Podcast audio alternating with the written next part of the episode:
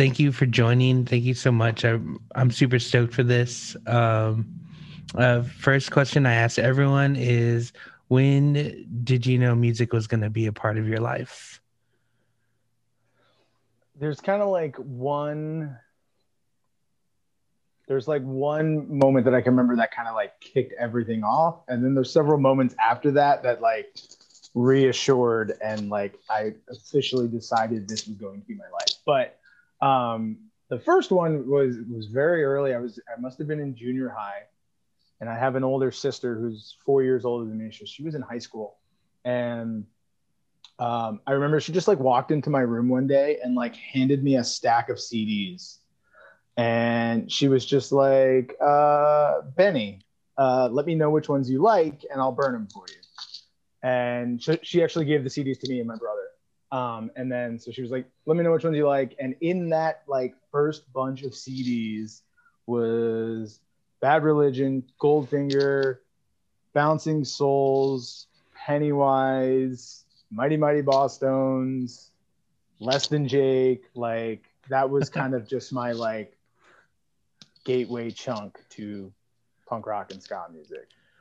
Um, and then I still have a, a couple of those, like a, the original CDs that you gave me in junior high, and they don't they don't play anymore, obviously, but I couldn't throw them away because it was just like, uh, yeah. So that was like that was like oh I was like oh okay like music is really cool. I think this is, I think this is now a part of who I am, you know. And then just from there, it just like it keeps going. You meet friends who like the same music. You eventually start playing and you maybe playing bands and you just meet people and it just like grows and grows and grows. Yeah that i mean that's a strong stack of cds right there. Those are some yeah. And i was so young and like i don't even remember. I just like i think i was just like i think i was maybe just like my sister's cool. This is cool. Or like or or maybe even like my parents don't like this. This is cool. Like i don't even remember why I picked the CD. Like I don't, you know, I don't even know. Uh, do you remember how old you were when when you got those CDs? So, so I would have been in junior high, so that would have been like, oh man, I don't even know, thirteen, like 2000 ish, fourteen. Yeah, that would have been like two thousand ish. Yeah, exactly. Yeah. yeah. Yep. yeah. That's crazy. So after you got that, um, like when you heard those, were you inspired to play music already, or did that kind of come down later? That definitely came later. Um, I was a little bit of a late bloomer when it comes to playing music and being a musician. Um, I didn't really pick up bass guitar until like sophomore, junior year of high school. Um, and then I kind of just started playing a little bit here and there. In early college, I started booking shows um, with my brother. I have a twin brother, and we both love music. And in early college, we started booking shows, and then it, that was another point in my life where I was like, "Oh, this is like, this is totally where I want to be. Like, all of this just makes sense. Like." just bringing people together and like spreading good music and good messages to everybody it was like oh this is great um, and then it was shortly after that uh, I just decided to study music for like one year at college and see what it was like. Uh, in that one year, it was at community college. I just like completely fell in love with music and studying music and just learning more and more. And that, and at that point, I was just like a sponge with like learning how to play music and learning everything that goes in. And then I remember I was like, um, you know, I was like, well, if I if I have to get a bachelor's degree, right? because society says you have to get a bachelor's degree, or at least my family told me I had to get a bachelor's degree. Um, I was like, well, I I might as well enjoy it, and so I went to music for jazz studies um, at a state university here in New York, and I had a great time studying music and and of course you know my parents weren't too happy about me wanting to go to school for music um, and then a handful of years later, I was very lucky, and I have a really good. I have a, I have a good music career, and my parents were like, "Oh, okay, cool. You you kind of you did it. All right, nice." yeah. Oh man. Uh, so prior to um, going to uh, college for music, did you take like band in high school?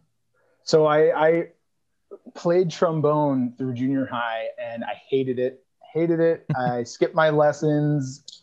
Uh, it just like didn't click with me. Um, and then, yeah, I just picked up a bass guitar a couple years later.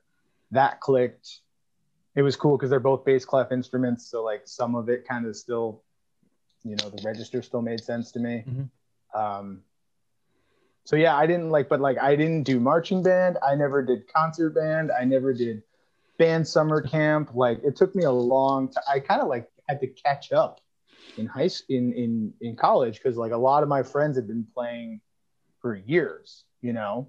Um, so it took me a long time to develop my ear because I just like never had an ear for like figuring out the notes. Mm-hmm. All of that came much later. Uh, yeah. Yeah, that's so interesting to me. Uh, typically, like you said, like no, uh, some friends I that went to school and graduated, like they did the whole band thing, like their whole high school, and then in like college they were there. But that's really cool to to do that. I would I wanted to uh, join like our community colleges like I think it was like a Latin jazz band, but I was too late to do it or too late to like sign up or whatever it was. But um and then I just I just started working, you know, just left yeah. school school behind. Um so when did you start uh like forming your first band or like joining your first band? Yeah, so yeah, my I mean my first band was kind of just with other friends who were studying music at the time. Um, and and and it was a classic rock cover band and which was which was fun for me at the time because like I never listened to classic rock. I mean, I still don't. Uh, but it was like it was really fun because it was just like opening up my ears to this like entire genre of music that I never listened to. Um, and I knew that a lot of people appreciated it, and I could see that when we were playing, you know. Um, but so that was my first, my first like real band band that like played shows. We were just a cover band, classic rock. Uh, we were called Hot Soup, and it was just with some friends of mine who we were all in college together, and like we were literally like in jazz band rehearsal, and then we would leave and then, then just go play like Zeppelin all night and things like that. And like, you know, I didn't I didn't really understand what it was like at the time, but like that was a pretty big part to my playing because, and this is bass to bass, so I'm just going to go in like the bass stuff. And uh, you know, I was learning how to develop my stamina with that band, you know, because we would play at a bar three, four hours a night. And I just remember like at one point I was like, oh, my shoulder hurts. Like, what? What what's going on? And it was like at that point where I just reassessed my playing, my technique. I got a couple books on on like posture technique, the human body, and things like that. There's this one great book. Oh man, do I have it right here? I'll have to find it and get back to you. But uh, it was like um, all about your your tendons, your muscles, and your arms and everything, and how that applies to playing bass guitar. It was really cool book. Um, and so it was at that at that point that I bought, you know, like a padded strap from my shoulder, so that didn't hurt anymore. At that time, I was playing a five string Mexican jazz bass, which was so heavy. I have one right um, now. yeah, it was so heavy. It and is. so I eventually switched to a lighter bass.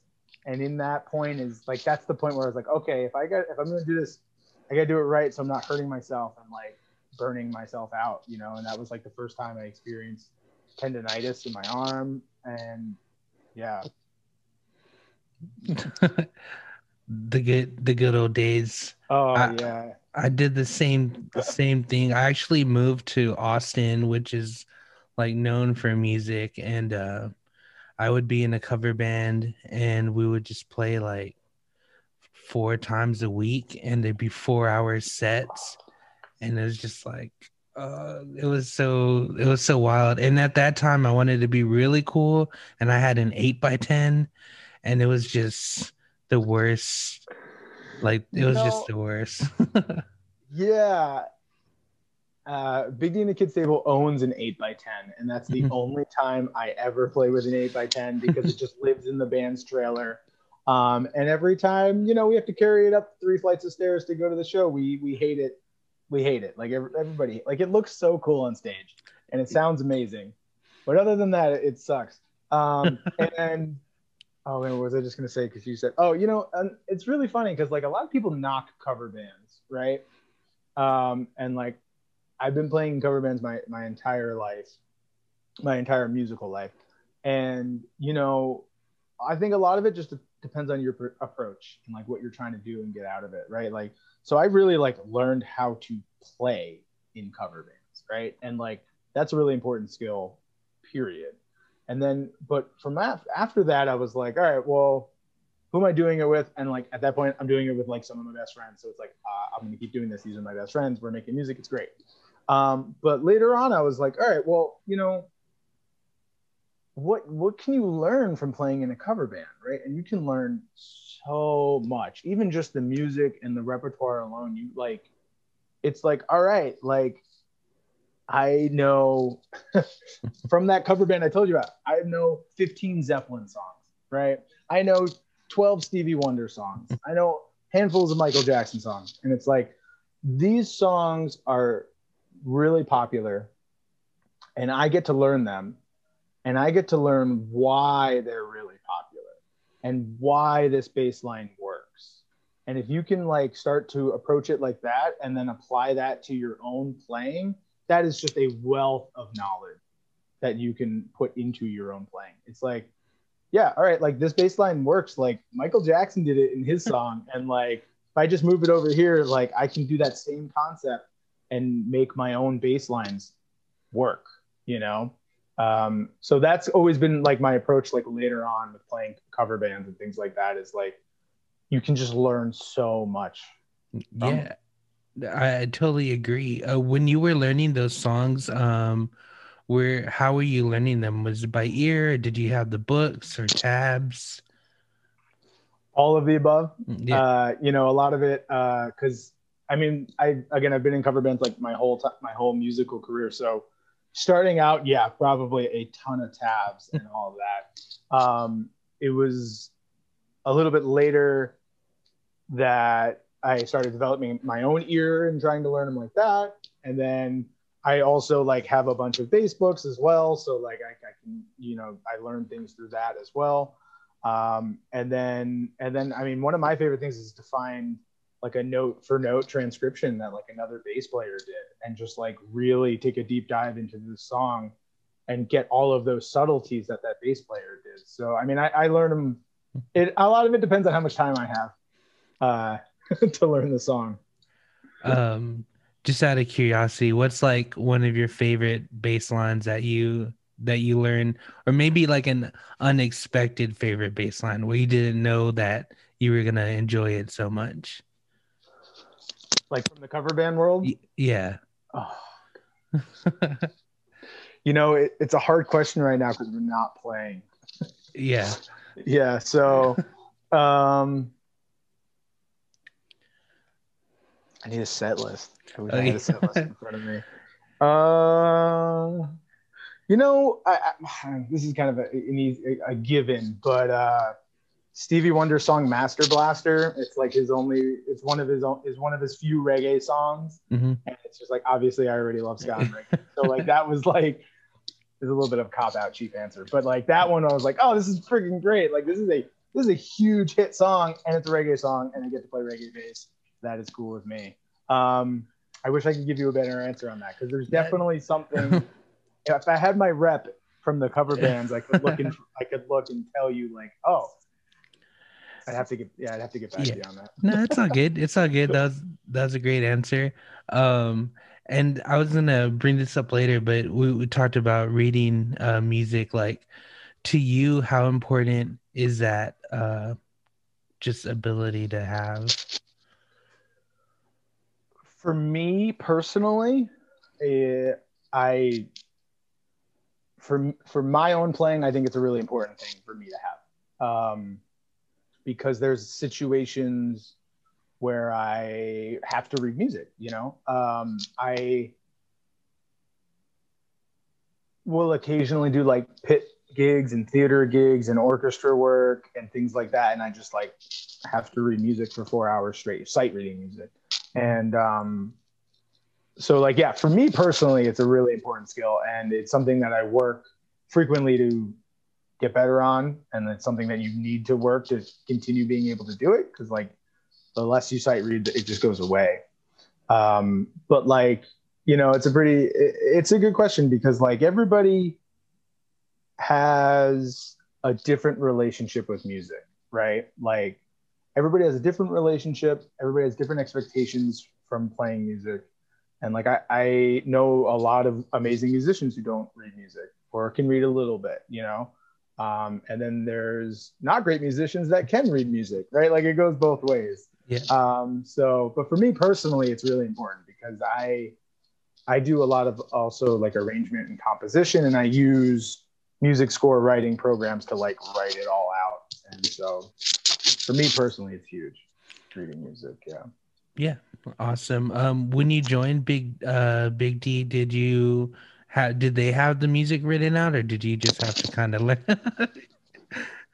so yeah, I mean every every band kind of every band has a different approach, you know, like yeah. uh, and whatnot. So uh, yeah, when I joined Big D, it was like a a massive amount of repertoire. Like luckily, my first tour with Big D we we were doing the Warped Tour in 2013. So I'm sure you know Warped Tour is like a 30 minute set. So they only gave me like I don't know 12, 15 songs to learn, and then that was it for the whole tour because we were only playing 30 minutes every day.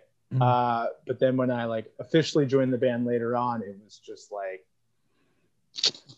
so much rep. Um, and then later we did like full album shows and things like that. So I just like had to learn every single song. Um, and that was a process that got easier, so much easier over time. You know, again, it's just like it's the kind of thing that like the more you transcribe and like learn and train your ears, it just gets better. Um, so, and then also I've learned like skills to make the songs easier to learn. Um, so yeah, now some of the big D stuff is written out because I've written it out uh, because I've either written it out or I've like filmed myself playing it after I learn it. Mm-hmm. So that a couple years later, if that song gets thrown in the set list again, I can just go to the video or I can go read the chart and then remember how to play the song. um, because yeah, I've been with Big D for eight, seven, seven or eight years now. Um, and Steve Foote, the original bass player, was on every single record before that. So I had to learn all of his stuff.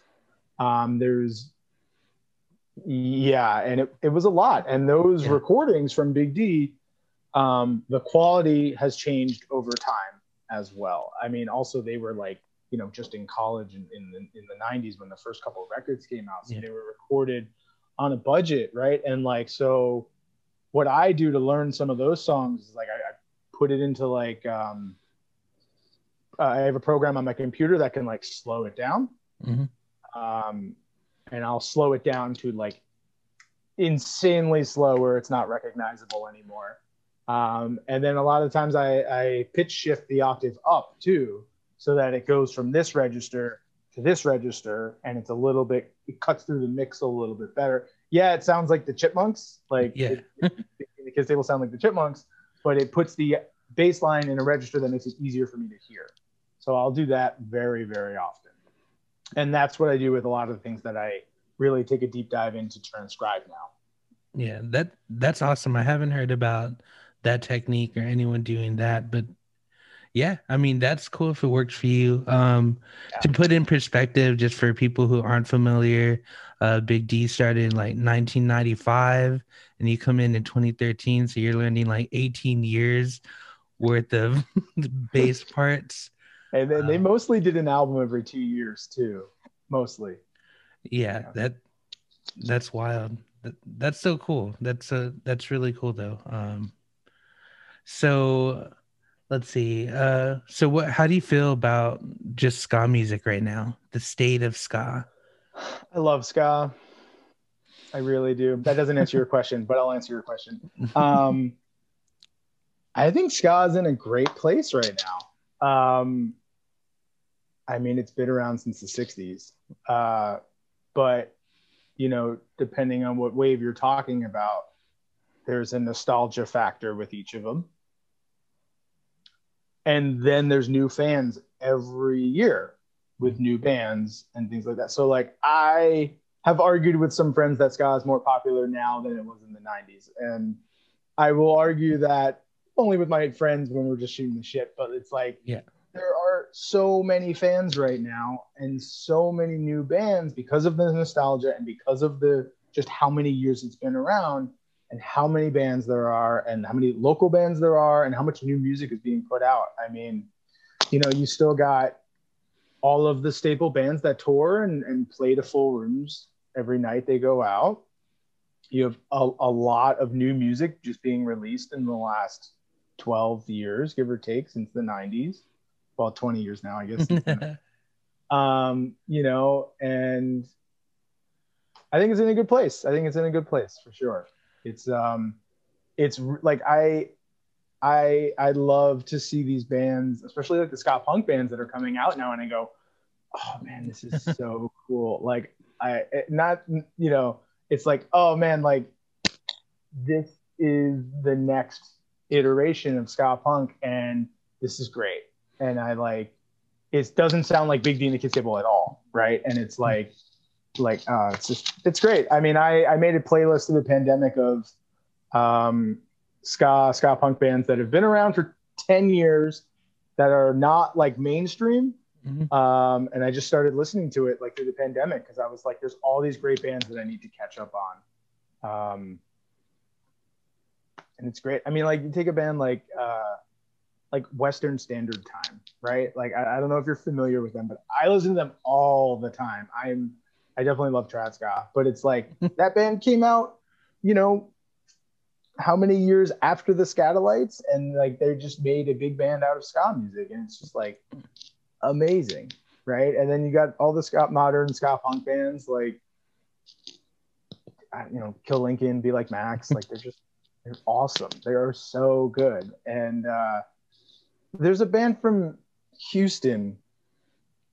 just had a Catastrophic. No, that just had a record and it was put out on Left Alone, Elvis's record. Um, oh, is it Fusca? F Fusca? Oh yeah, yeah.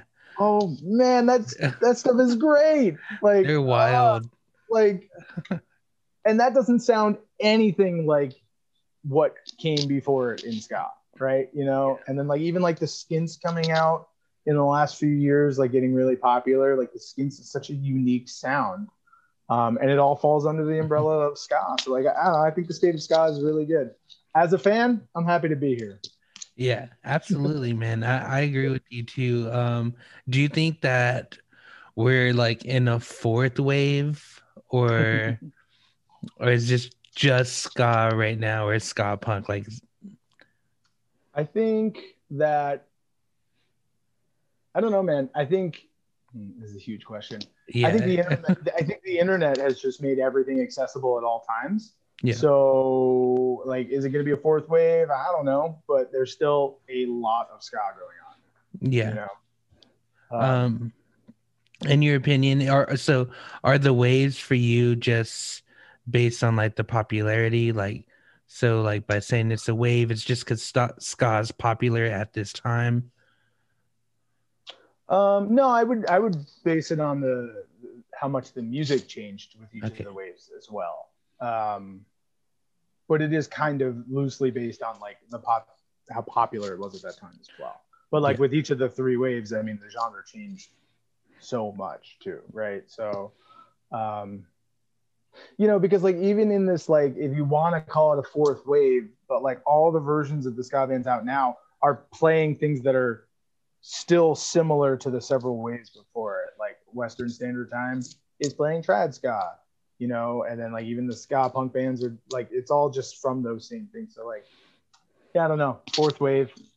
yeah i mean it's We don't need to. We don't need to label it. yeah It's just awesome, right? Yeah. Like, uh, you know, because uh, yeah, yeah, yeah.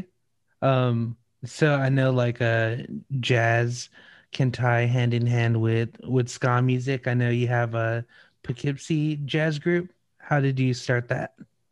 Yeah, so that, that's the Poughkeepsie Jazz Project. Uh, oh, Poughkeepsie oh, is yeah. a city. That's okay. Uh, Poughkeepsie is a city here in uh, New York, where I live, um, and yeah, that was started in 2012, and it was started to give the local community a jazz jam session.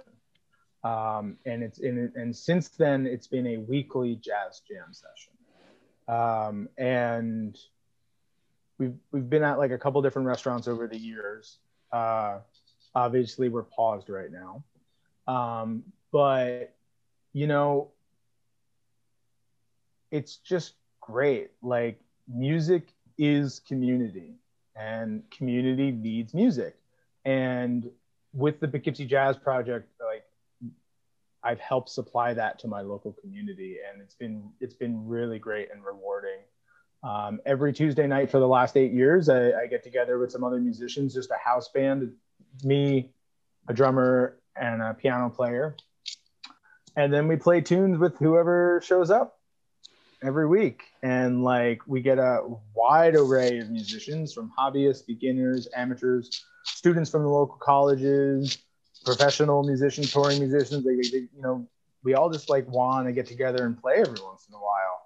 And I've met some of my best friends like through this session, and it's just a great way for the community to come together, learn, and talk about music, and make music. You know, it's been really great. Um,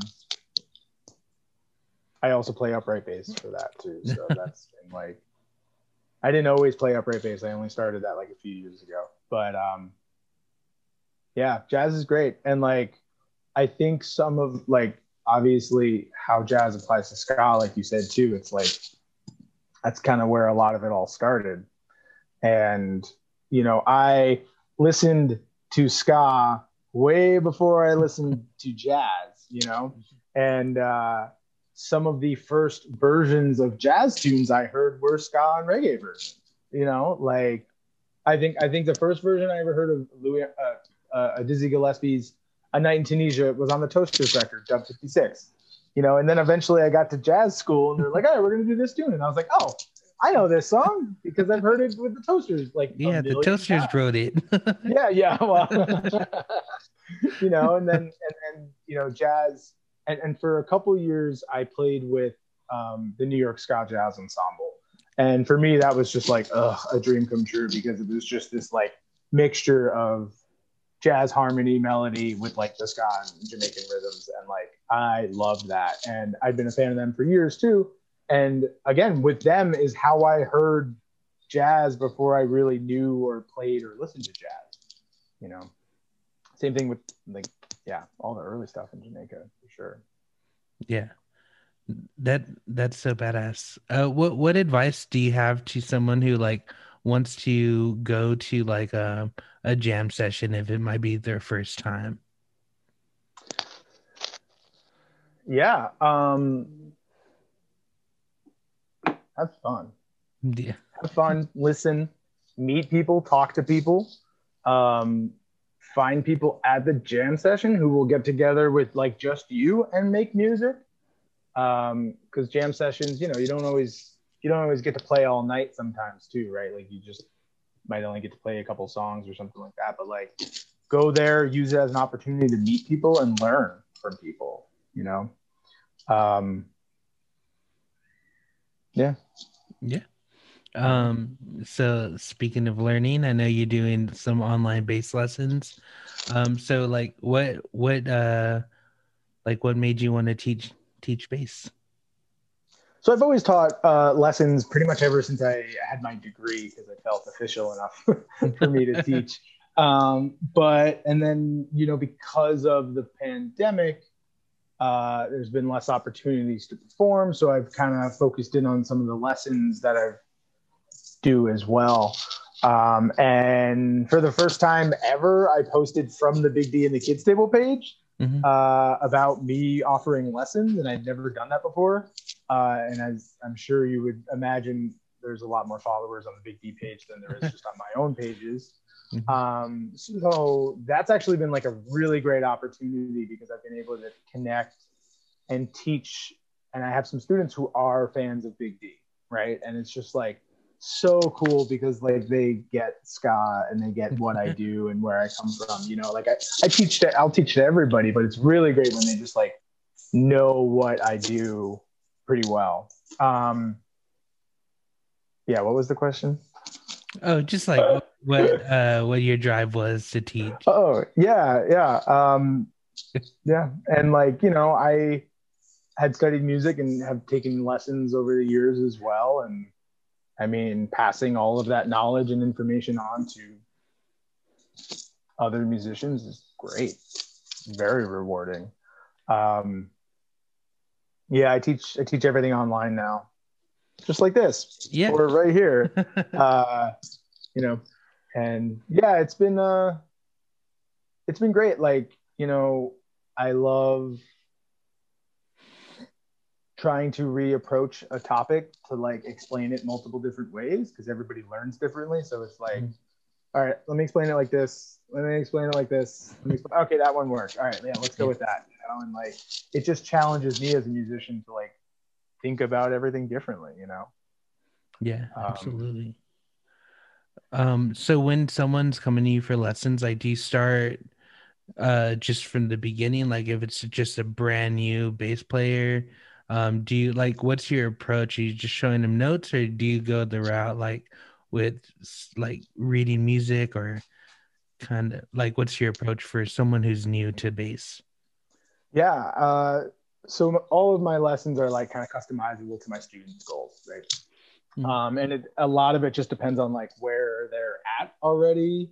Um, like, I actually don't really know if I've had a student who like never played before showing up. I actually think everybody, all my students have played a little bit beforehand, you know. Um, but yeah, all of my lessons kind of start with like a pop quiz, and I just go, all right, can you tell me this? Can you play this? Can you do this? What note is this? Do you know this scale? Do you know this arpeggio? Right, all of that. Um, and then eventually you find the wall of where they don't know anymore. Um, and then I kind of go back and really hammer and make sure that they understand all the things that they like kind of know, you know, and then and then I just take it from there. I mean, you know, my long term goal with all of my students, and like it's funny that you're asking me this because I, I just had a conversation with a new student. Uh, today's it was yesterday, so I just had this whole conversation with a potential new student yesterday. So it's like all very fresh in my head. But uh, my like long term goal with all of my students is to be able to give them the skills and the understanding of the instrument and and how the music applies onto the instrument so that they can constructively figure out how to write their own bass lines how to learn other bass lines but most importantly how to play them efficiently and with ease on the instrument right? Because you can take you can take one bass line bass line and play it five different ways on the instrument and that's sometimes an exercise that I do with my students. I go, all right, well, take this one bass line and play it five different ways on the bass. And then when you figure out the way that you like, or you figure out the way that's easiest, why? Why does that way work? Right. And then you apply all of this to like having to play for four hours, like you said, and like how you play and how you play a bass line affects your endurance and your stamina and your and your posture and technique and all of that. So um, yeah, like having a, a good understanding of the bass, like knowing where all the notes repeat, knowing where the scales all kind of spread out, and all of that. And you know, I don't, I don't make, uh, I don't like tell my students they have to read music, or I don't, I don't tell my students they have to play ska, although I should. Um, but like, yeah, it's like you know, it depends on what they all want to learn, you know. And I like to help give them the tools so that they can learn and write their own music as well. Yeah. Um I was I was looking at your YouTube channel and I was uh Yeah. I was watching some of your playthroughs, which is pretty cool. You play through with the music. I was watching the Slackers. Um, sometimes we'll cover that. Some nights we play a lot of Slackers tunes actually, but um, I thought that was Well, really cool. They're amazing. Yeah, I, I agree. I agree. Um, so what what are some goals that you have uh, for 2021? um, I'd like to play a concert. I'd like to uh, be able to leave my house. yeah. um, no, all right. Uh, for reals though, uh, well, I definitely want to do some more YouTube videos. Uh, when I did all of those, a lot of those were just tunes that I had known or learned over the years. Um, whether they were some like my favorite bass players or just tunes I've worked on with my students or tunes that I've learned for like other bands and Big D and things like that. Um, but I, I'd love to do some more of those videos. I'd love to continue with like a deep dive into Matt Freeman, um, especially his early Op Ivy stuff, because like I- am sure you know, hearing those bass lines on the recordings is very hard um, because it's just it's the quality of the recording. So like taking a deep dive and going and learning everything that he did has been huge, and I would love to have all of that out there for other musicians to learn from it. Um, I would also love to do a deep dive someday into Matt Malles from the Toasters, like their longtime bass player. Uh, he was just insane, like an insane bass player. If you go back and listen to some of like the Toasters 90s live stuff, like Matt was just a monster on the instrument. and I know you had Tim on here a couple months ago, and like, yeah, I was just texting with Tim about Matt too. Um, uh, you know, um, 2021. I don't think my next solo album will be out by then, but it, it, I'd like to be close to recording my next solo album uh, between then. Um, if I didn't plug this, the band would be mad at me. But uh, Big D has a new record coming out this year. Um, I don't have anything official to really say, but it should be coming out. It's definitely done, and it should be coming out in August. Nice. Um, so, when did y'all record that? Uh, I recorded my stuff well over a, a year ago yeah and then it just like got finished over the pandemic. Um, we definitely had to pause when the pandemic started. Uh, but like i think exactly a year ago i was in salem massachusetts recording my parts. Um, but we've been writing that album for like well over three years for sure. That's that's gonna be awesome. I'm yeah. stoked for that. Um, yeah me too.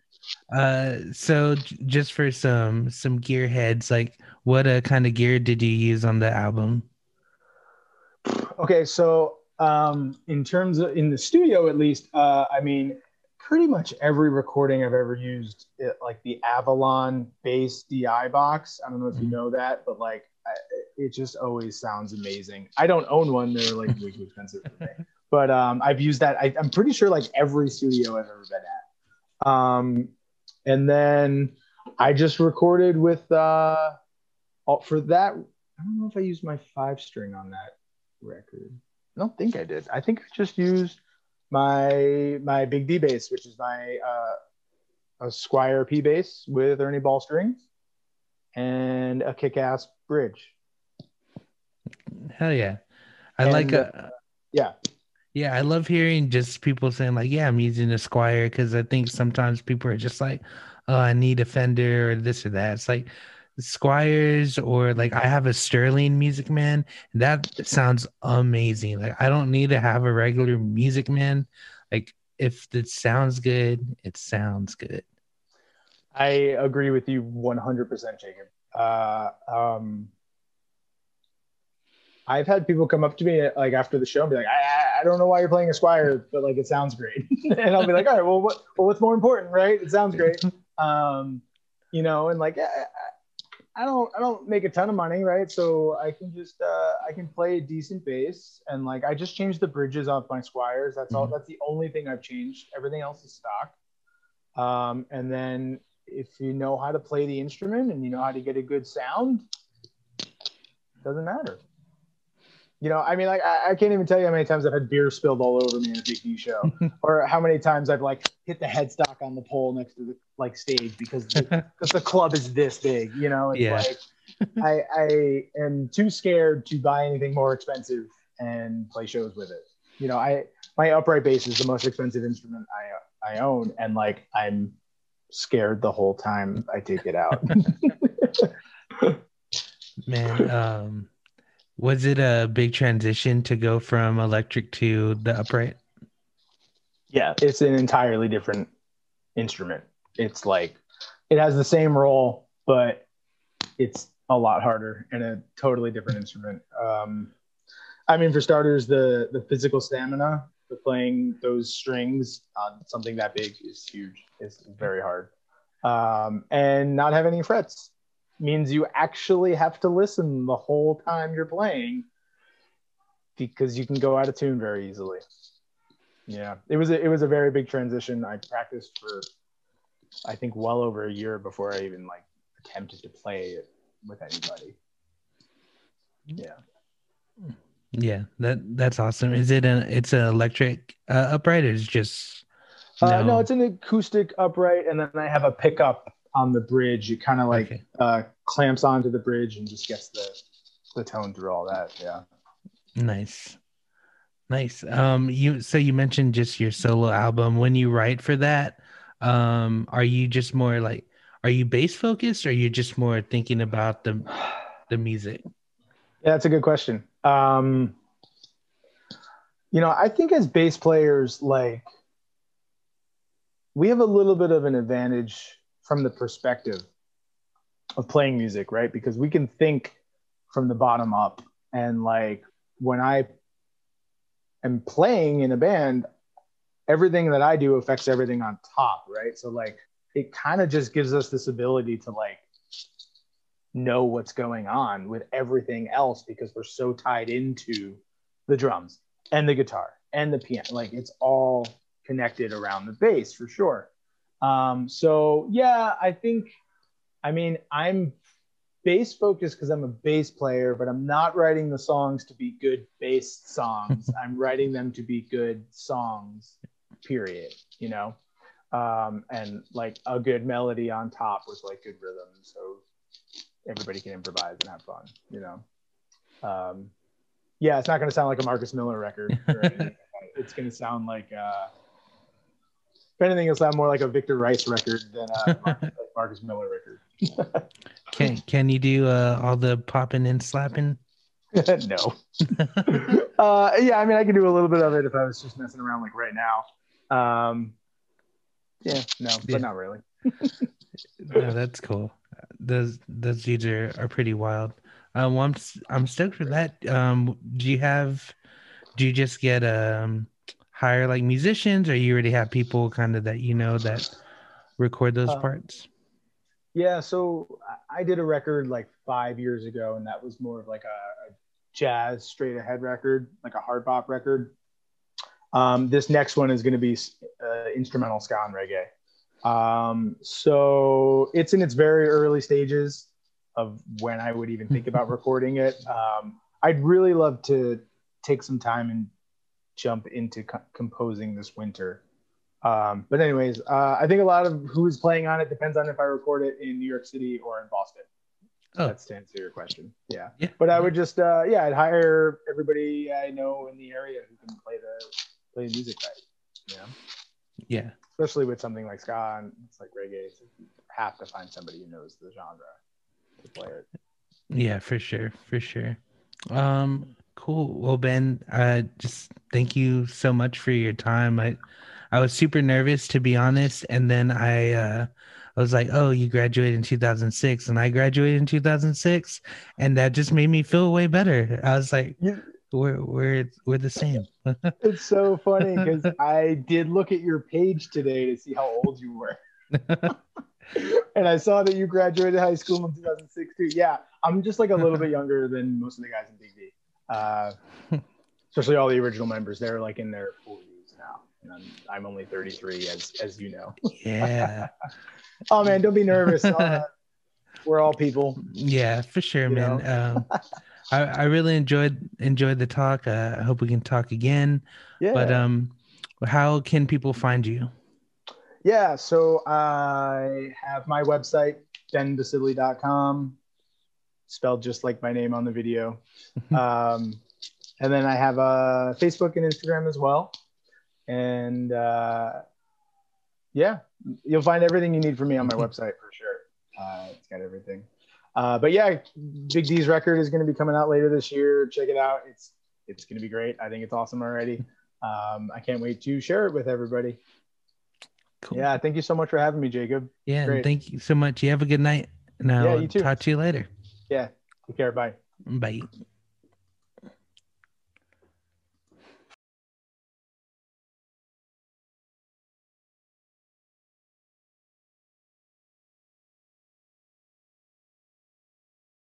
Yeah, I think we played down there. Oh man, like five years ago at this, like we flew in for this punk festival. Um, um was it at the Korova, like downtown? I think it was downtown. We all stayed at a hotel that was like across the street. Um, I I think it was uh Street uh, Dogs played. Yeah, it, I'm trying to remember what they called it. Um, that venue doesn't isn't something, around anymore. It was like something punk, like yeah, something punk festival. yeah, uh, man, that's gonna bother me so much. But I I know what you're talking about. They did it like two years, and the second yeah. year, um, they, it just went indoors. Like something had happened, and they couldn't do like the big outdoor stages and stuff. Yeah, because it was two stages, like an indoor and outdoor. I remember we played Pilfers and Joystick played, Street Dogs played, and um, oh man, who's that punk like famous punk band? What did they play? Uh, oh, remember oh, the punks? Yeah. I, I, it, it's ironic that we barely remember the name of the festival. Yeah, and the festival's called uh, remember the punks.